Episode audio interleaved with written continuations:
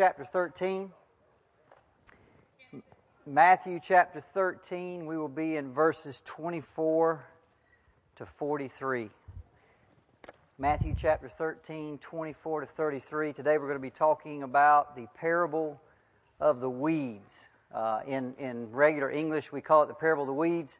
Your translation may call it the parable of the, of the tares. That's the word used in the King James Version, but most of the, uh, the more modern translations just call it the parable of the weeds. Now, I know that for those of us that live in a, a modern society, it's very difficult for us to kind of put ourselves in the place of a first century Jew.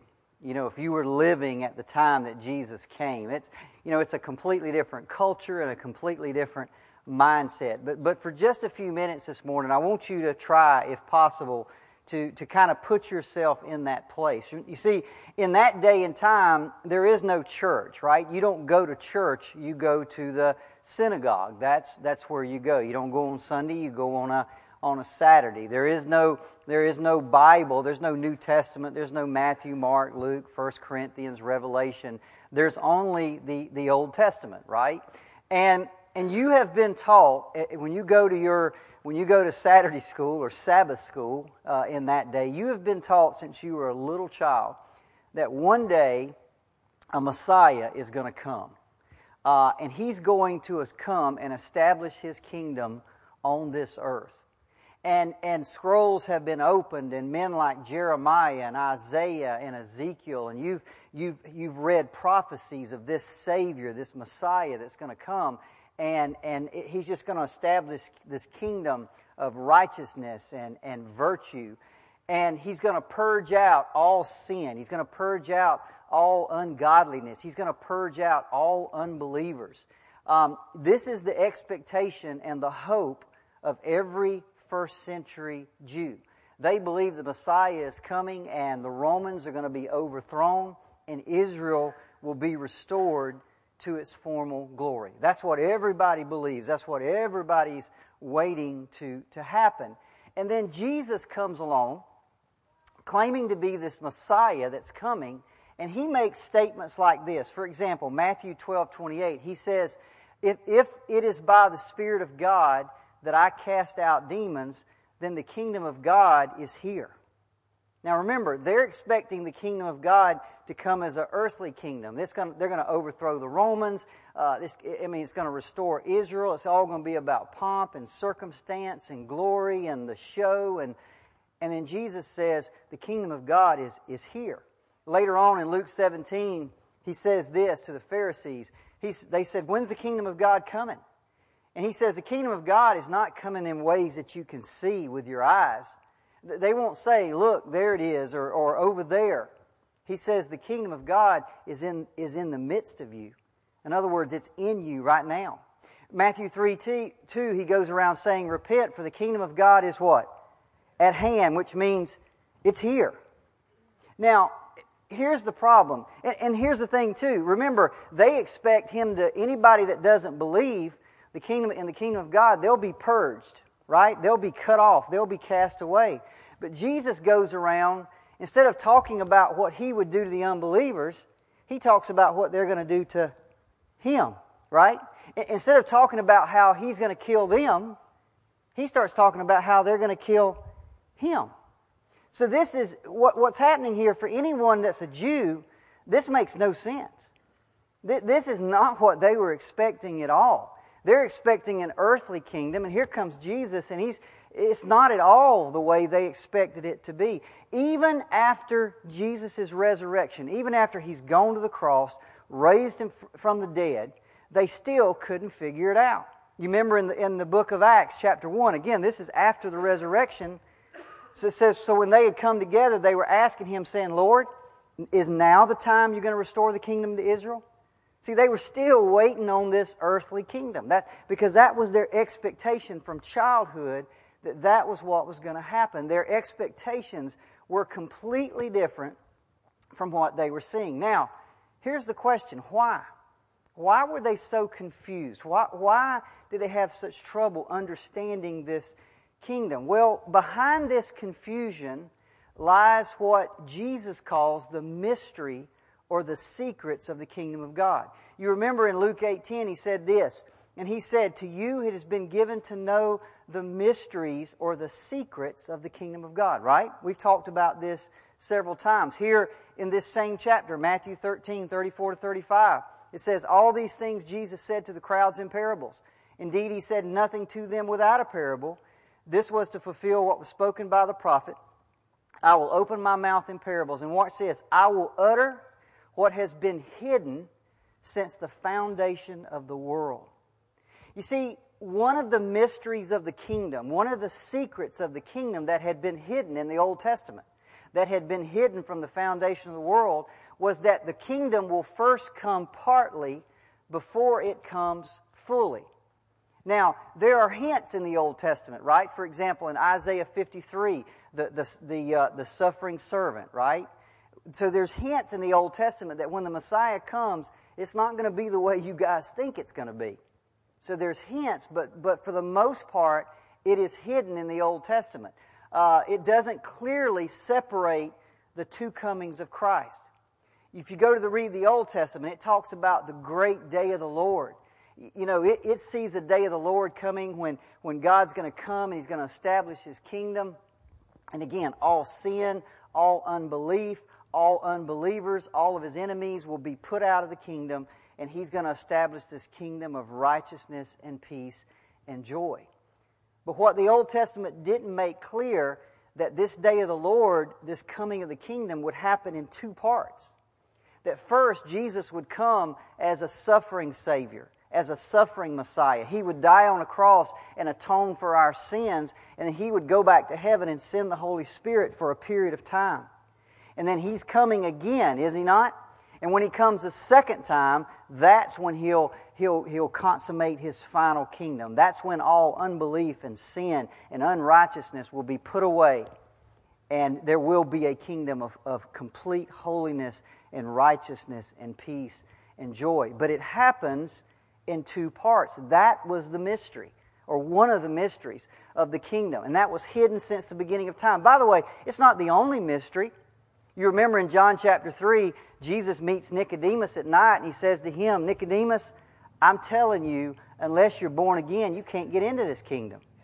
That, they never mentioned that in the Old Testament, did they? That was a secret that had been hidden since the foundation of the world. So there's several of these things, but this is one of them that the kingdom will first come partially before it comes fully. Now, here in chapter 13 of Matthew, Jesus is revealing this mystery. This is exactly what he's doing with these parables. He's revealing the mystery of this interim kingdom or this partial kingdom or this temporary kingdom, however you want to, to, to kind of frame that. So he's giving them, uh, I think in Matthew 13, he gives them seven parables explaining this kingdom of God and what it's going to look like here on earth before Jesus comes back. So this is very critical for us to understand that this is what he's doing. He's not explaining the kingdom the way it's going to be after his second coming. He's, he's explaining what the kingdom of God is going to look like here on earth before he comes back. Now, we saw the first of these parables last week, did we not? That was the parable of the soils. You see, the disciples, once again, they, they expected when Messiah came and established his kingdom that all unbelievers would be cast into outer darkness. They believed they would be destroyed and cut off. That this kingdom would be only a kingdom of, uh, again, of, of believers. But in the parable of the soils, Jesus said, no, that's, that's not the way it's going to be right now. You see, in that first parable, Jesus says, I'm establishing a kingdom here on earth, but not everybody is going to be a believer. Not, not everybody is going to be real. Not everybody is going to bring forth true fruits of righteousness. Not in this kingdom. Now, see, guys, they had never, it's very difficult for us to understand this, but they'd never heard anything like that before. That, this was completely foreign to their way of thinking. They had this idea of believers and unbelievers living together in the kingdom of God. That, that made no sense to them whatsoever. So they just they had a lot of trouble understanding this. And again, in the modern world, it's, it's difficult to understand how just I mean how shocking a truth this would have been to, to those guys in that day because, again, they had no concept of that kind of kingdom of God. Once again, they are expecting a kingdom of, of righteousness where unbelievers are judged, unbelievers are punished, unbelievers are, are put out, cast off, and destroyed. But the parable of the soils changed all that for them. Jesus said, No, it's not going to be that way at all for a while. That we're going to live together. You're going to commingle with unbelievers. So, so now here they are, and they've just heard the parable of the soils. Now they realize, holy cow, we, there's going to be a kingdom here. It's not like at all like we thought it was going to be. There's actually going to be people in this kingdom who not only reject the Word of God, they reject the Messiah himself. So you can imagine them thinking, well, I wonder what's going to happen to these people. Right? I've been taught my whole life unbelievers are, are going to be destroyed and cut off. But here's Jesus telling me that, hey, there will be unbelievers in this kingdom that I'm establishing right now. So then, in their mind, you can imagine them asking, well, I wonder what's going to happen to these rejectors, the ones that are rejecting the word, rejecting uh, the Messiah. And so the Lord needs to explain to them with this next parable what's going to happen to the rejectors. What's going to happen to those who reject His word and reject Him, who, who don't believe? And so that is exactly what He's doing with the parable of the weeds. Okay? That's what the parable of the weeds is, is all about. So let's turn and let's read first in verses 24 to 26. Matthew 13, 24 to 26 says this He put another parable before them, saying, The kingdom of heaven can be compared to a man. Now remember what he's explaining, guys. This is so important. He's not talking about the final kingdom when Jesus comes back. There's going to be a final judgment. Unbelievers will be sent to hell, and all the believers will enter into his rest forever. There will be a complete separation. He's talking about now. This kingdom of heaven that he's establishing before that, this, this interim time that we live in right now, he's going to explain to us what this looks like. He says, The kingdom of heaven can be compared to a man who sowed good seed in his field. But while his men were sleeping, his enemy came and sowed weeds among the wheat and then went away. And so when the plants came up and bore grain, the weeds appeared also. Now, the weed that Jesus is referring to here is a plant that, that grew in very common in Palestine, and it was referred to, its name is called darnel. That's, that's a, it's, it's, it's a weed. It's just a, a grassy weed that grows in Palestine. And it looks so much like wheat that when they're first growing together, you can't even tell them apart. In fact, in some regions, even today, darnel is referred to as false wheat because it looks exactly like wheat. This is what they look like when they finally come to fruition. The only way that you can tell them apart is when the head begins to appear with the grain seeds. Then you can say, oh, that's wheat because the darnel looks completely different. So again, when they grow together, they, they look exactly alike. I mean, it is very, very difficult, um, except with a trained eye, to be able to tell them apart. But when the grain head becomes to come out, then you can say, oh, that's wheat and that's darnel.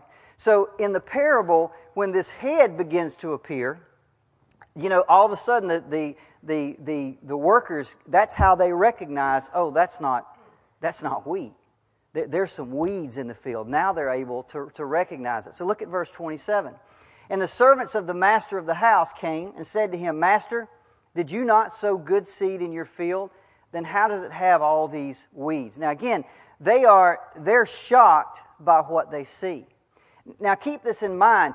They wouldn't have been shocked if they found just a few weeds.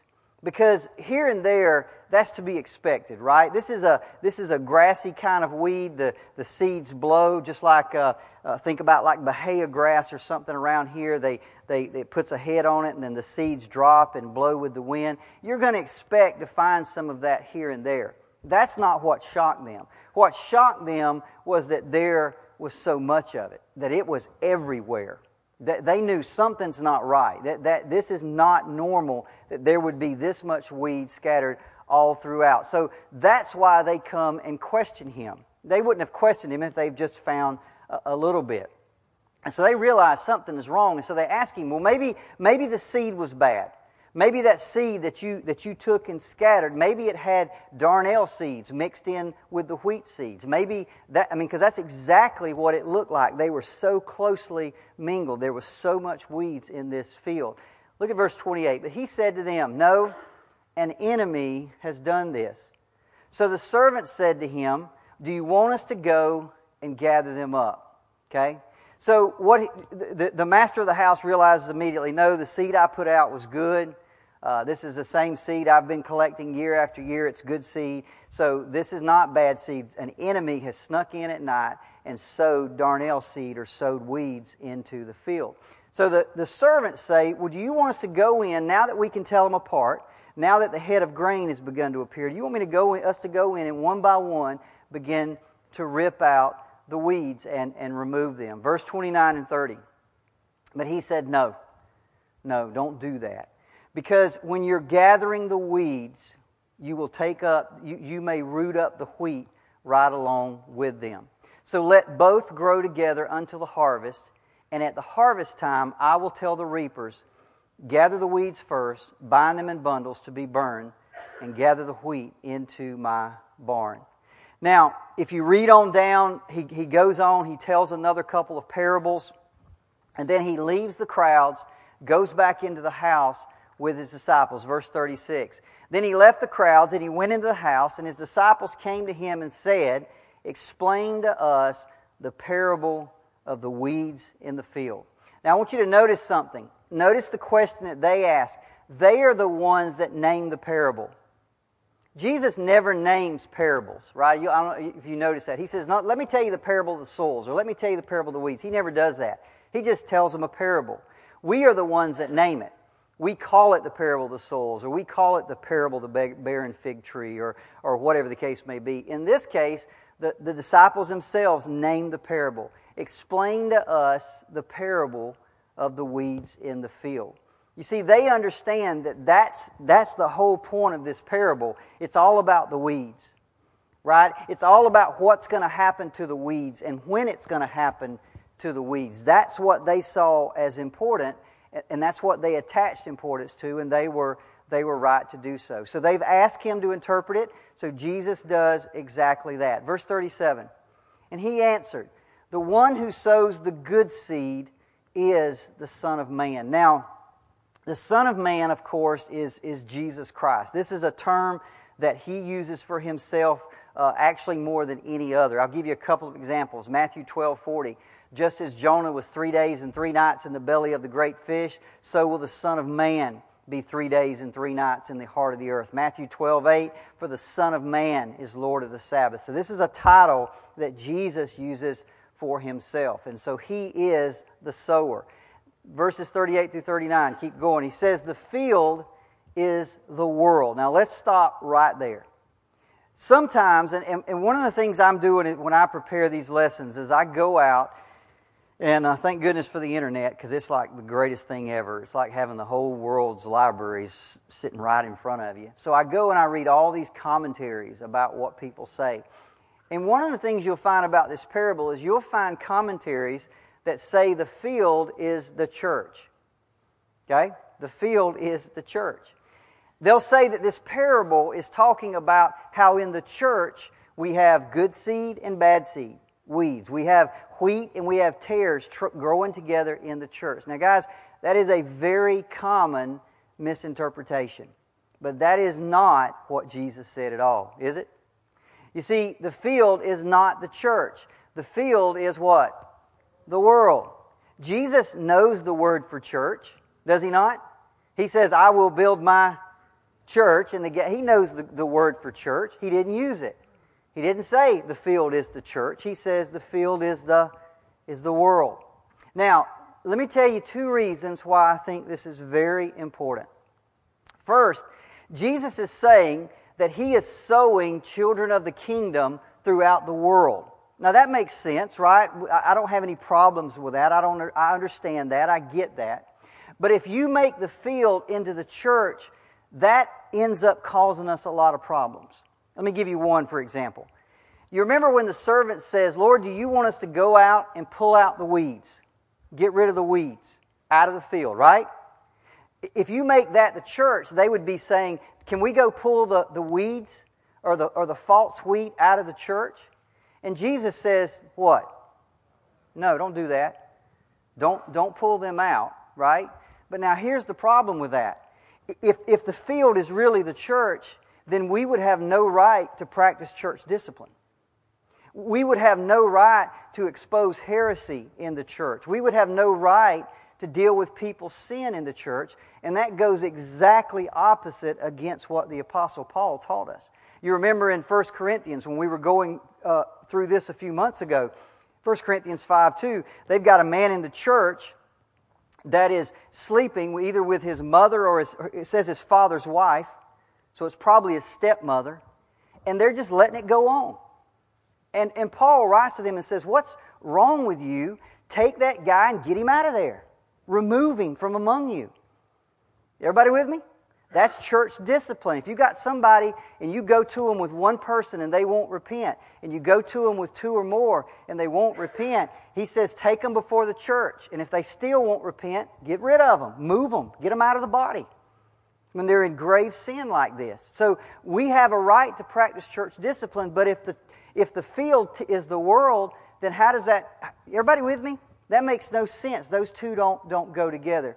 So if you interpret the field to be the church, you've got some problems. I don't think Jesus left us that option. Eh, eh, he said the field is the world. So let's just leave it that way. That's what it is. Here's the second reason I think this is important.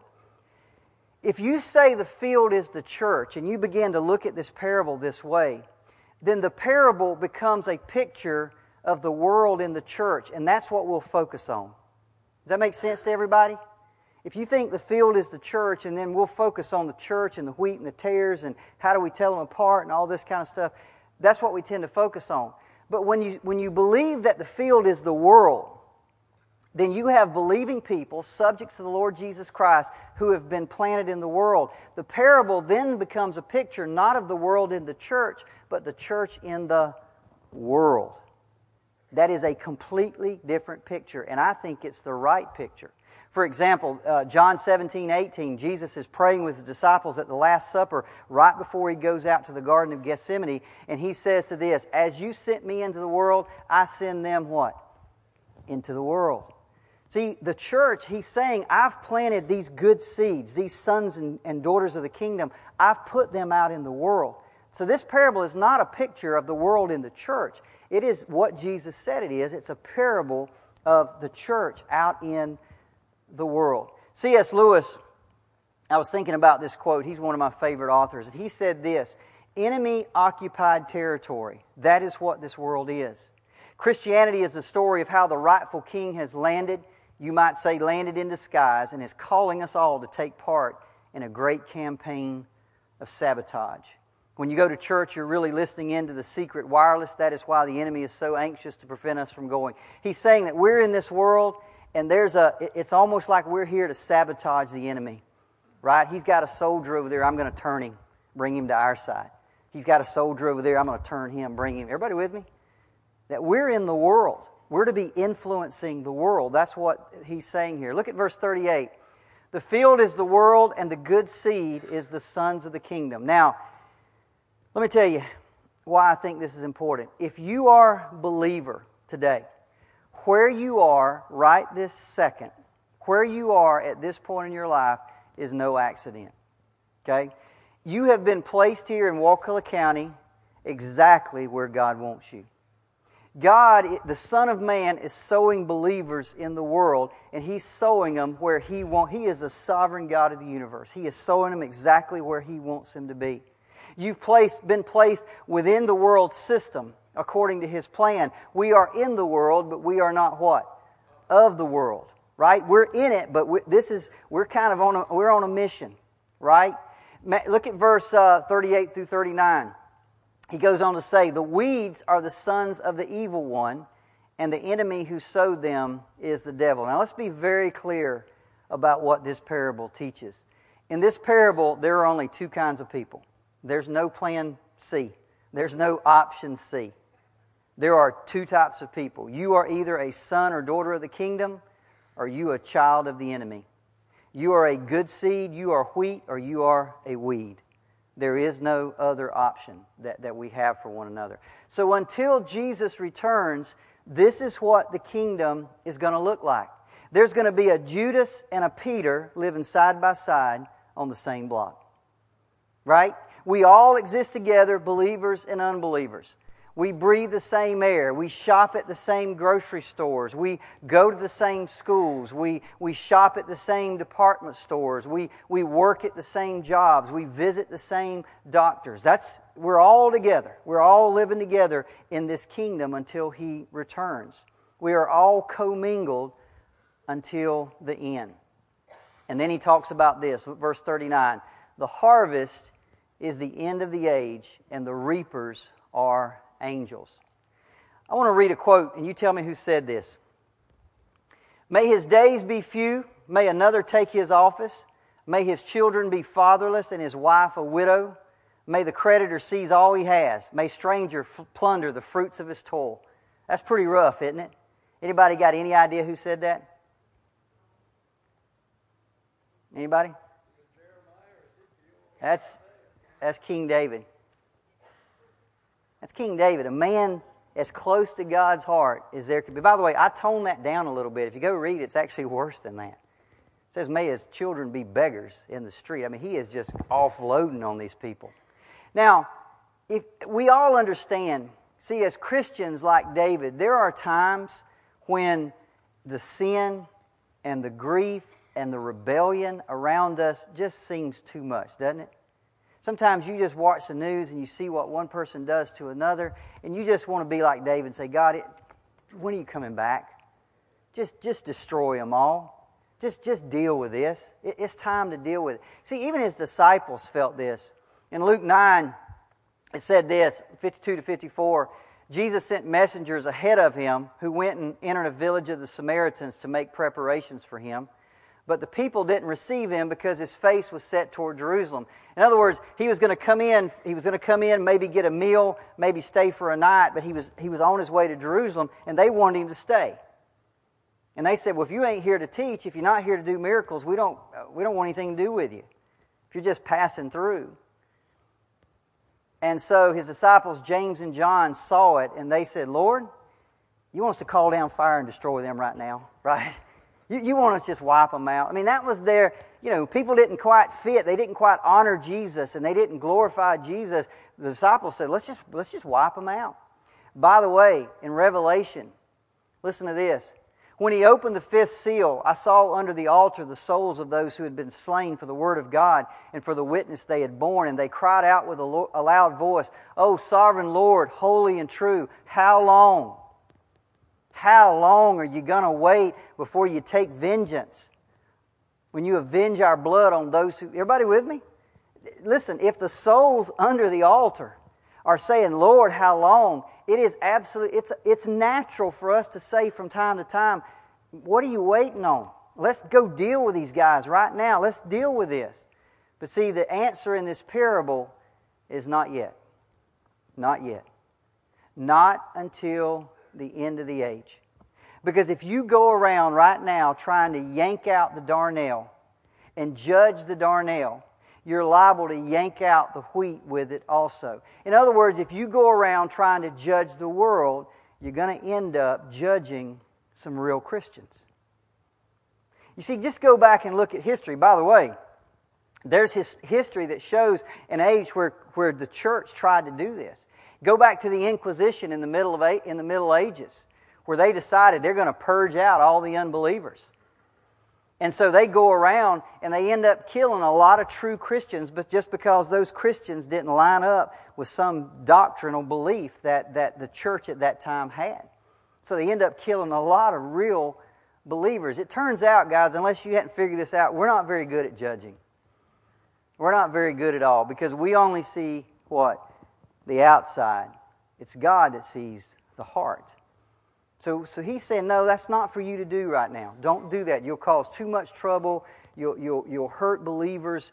Don't do that. You stay together. You live together. You commingle together in this kingdom until the age. And I'll send the angels, and they'll take care of the judging. So we're not to do that. It's not our job to separate the wheat from the weeds. And by the way, beyond that, not only is it not our job, it really shouldn't even disturb us that we are commingled. Do you understand? The wheat cannot be changed into darnel. I am a believer. I am sealed with the Holy Spirit of God, which is a guarantee of my inheritance that's to come. I cannot be changed into darnel. I am wheat. I am a good son of the kingdom. They, they, I don't care what they do. They cannot change that about me, right? So that it shouldn't really bother me. But by the way, the same is not true for darnel. Because everybody in here at one time or another was false wheat. Everybody in here at one time or another was a weed, and God changed you into wheat. Yes or no? See, we should give others that opportunity as well.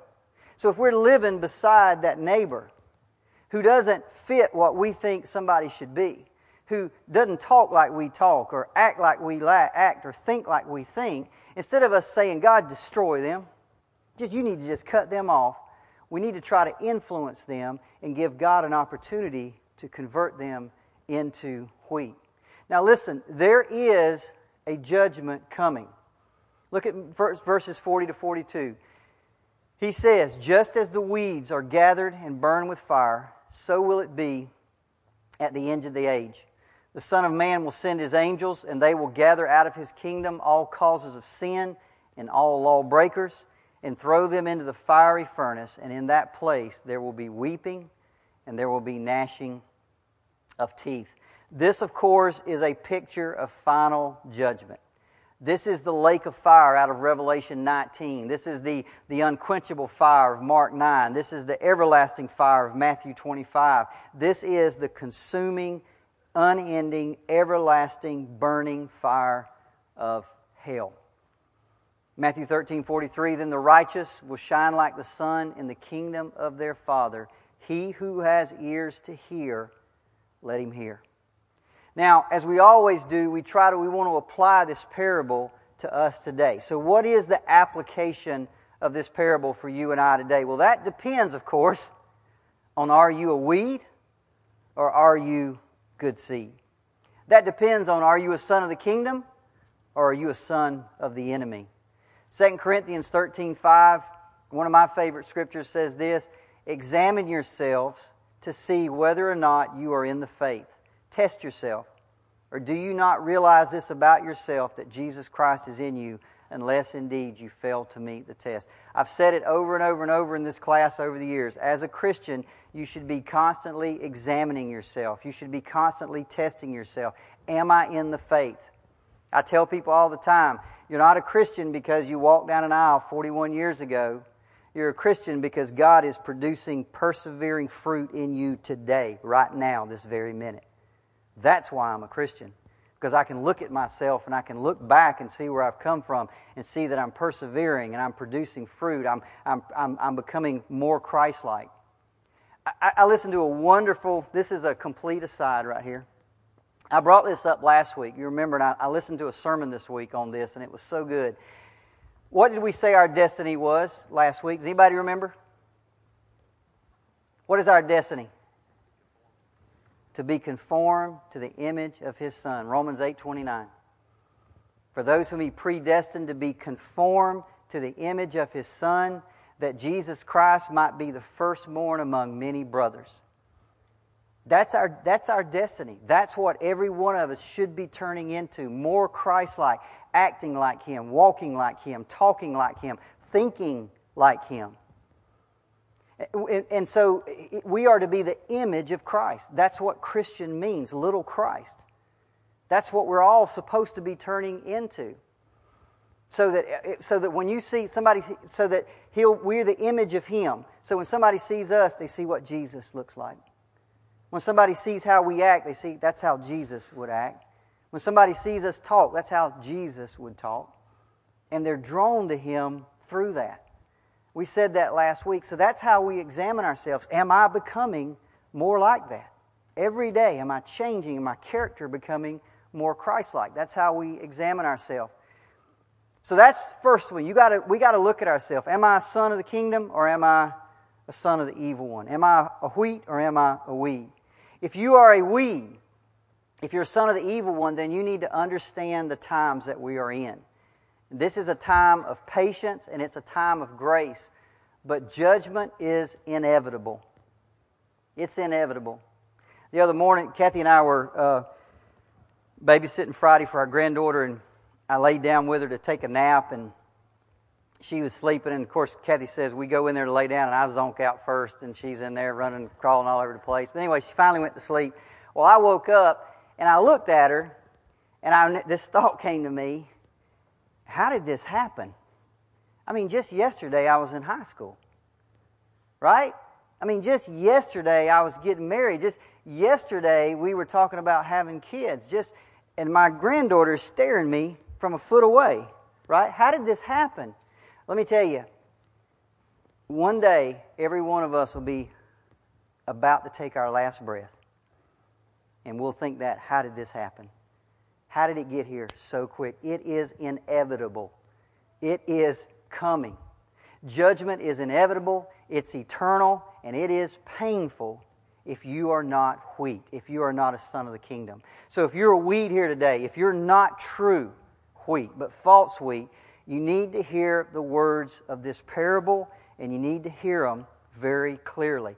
You have a time, this is a time of patience, this is a time of grace. You have a time where you can begin to say, I want, I'm darnel, but I want to turn into wheat. You have an opportunity, but that opportunity will not last forever.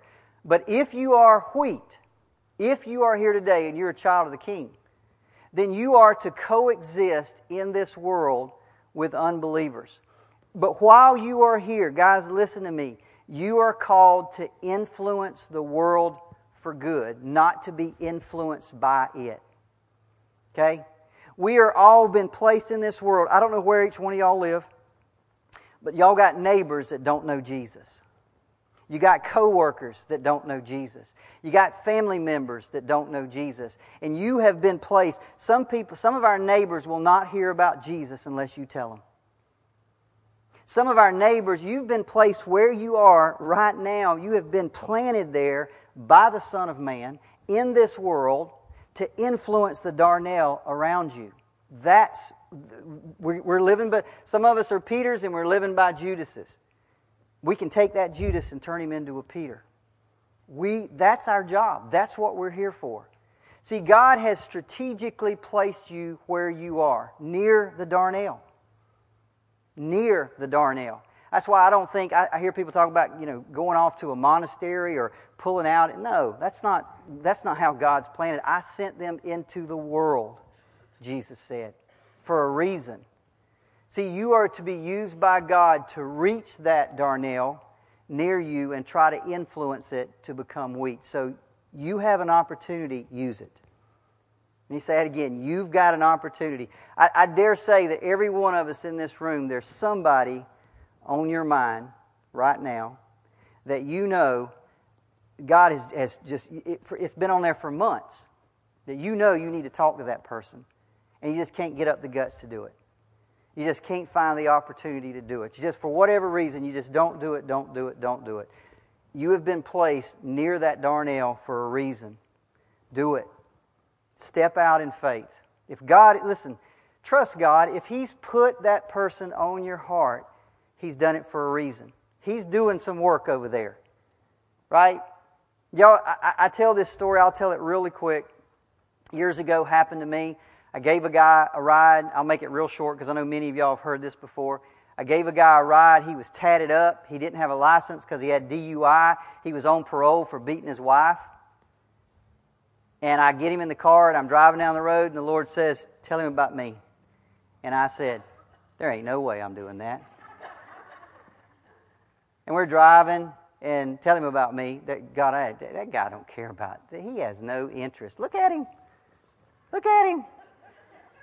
And I'm driving, tell him about me. And the feeling was almost like a pressure. It was so strong. And I'm like, ain't no way I'm doing that. No, no way I'm doing that. Finally, this feeling was so strong, I was like, you go to church anywhere? You know, we just blurt stuff out. We're so bad at it, right? We go to church anywhere? Uh, and, and and so he said, No. And I said, Well, I do. And I just started talking, and I finally, and I'm just staring at the road, right?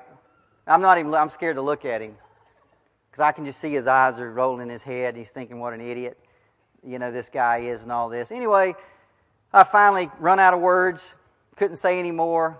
And we're riding down the road, and I look over at him, and tears are streaming down his face. And he said something to me I never forgot. He said, You don't know how long I've waited for somebody to talk to me about God. And I felt about that high. I felt, What is wrong with me? What's wrong with us? We've been placed here for a reason. We've been put in, in, in proximity to our neighbors and our family and our coworkers to, to, to influence them for Jesus Christ, to tell them the gospel. And most of us aren't doing anything. So use it as an opportunity. Understand what Jesus is saying. There, there is a time that we have here to, to not just cut. Aren't you thankful that He didn't cut off unbelievers before you had a chance to become wheat? Aren't you thankful? See, that could be you. Your neighbor could be you. Give him an opportunity. Talk to him. Tell him about Jesus. Give him a chance to become, you were that. Give him a chance to become what you are. That is our job. Listen, not to condemn the world, not to judge the world. That's all God's business. Our job is to love them. Listen, condemn the sin, yes. If somebody comes to me and says, Do you think what I'm doing is wrong? I will look at that Bible and say, Yes, what you're doing is wrong, but God loves you anyway. God wants to change you. God wants to make you into wheat. God wants to make you into the real thing. Condemn the sin, yes, but love the sinner. Next week, we'll be looking at the parable of the mustard seed. Um, that is found in Matthew 13, Mark 4, and Luke 13. So if you want to read ahead, uh, the parable of the mustard seed, you can feel free to, to do that. Let's pray.